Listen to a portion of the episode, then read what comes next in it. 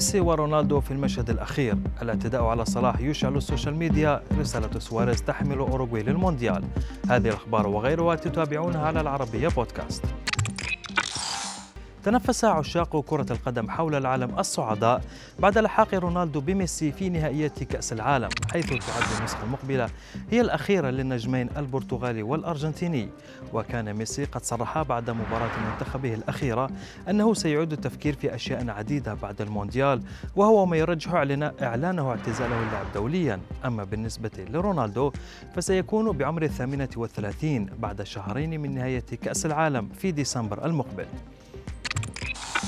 اشتعلت مواقع التواصل الاجتماعي وخاصة تويتر بعد الاعتداء على نجم المنتخب المصري محمد صلاح. من طرف الجماهير السنغالية ووثق مقطع فيديو نشر على تويتر لحظات الاعتداء على صلاح أثناء مغادرته للملعب وقبل ذلك توجيه الليزر بقوة على وجه لاعب ليفربول ما أدى لإضاعته الركلة الترجيحية الأولى للمنتخب المصري. وفي التصفية الإفريقية أيضا مشهد لا يتكرر كل يوم هو مشهد اقتحام الجماهير النيجيرية لملعب أبوجا بعد نهاية مباراة منتخبها أمام منتخب غانا والتي شهدت صعود الضيوف إلى كأس العالم. اعتداء الجماهير لم يتوقف عند منشآت الملعب أو الكراسي مثلا بل امتد لحد الاعتداء على لاعبي المنتخب ولم تتمكن قوى الأمن من السيطرة على أعمال الشغب بسبب الأعداد الكبيرة للجماهير الغاضبة.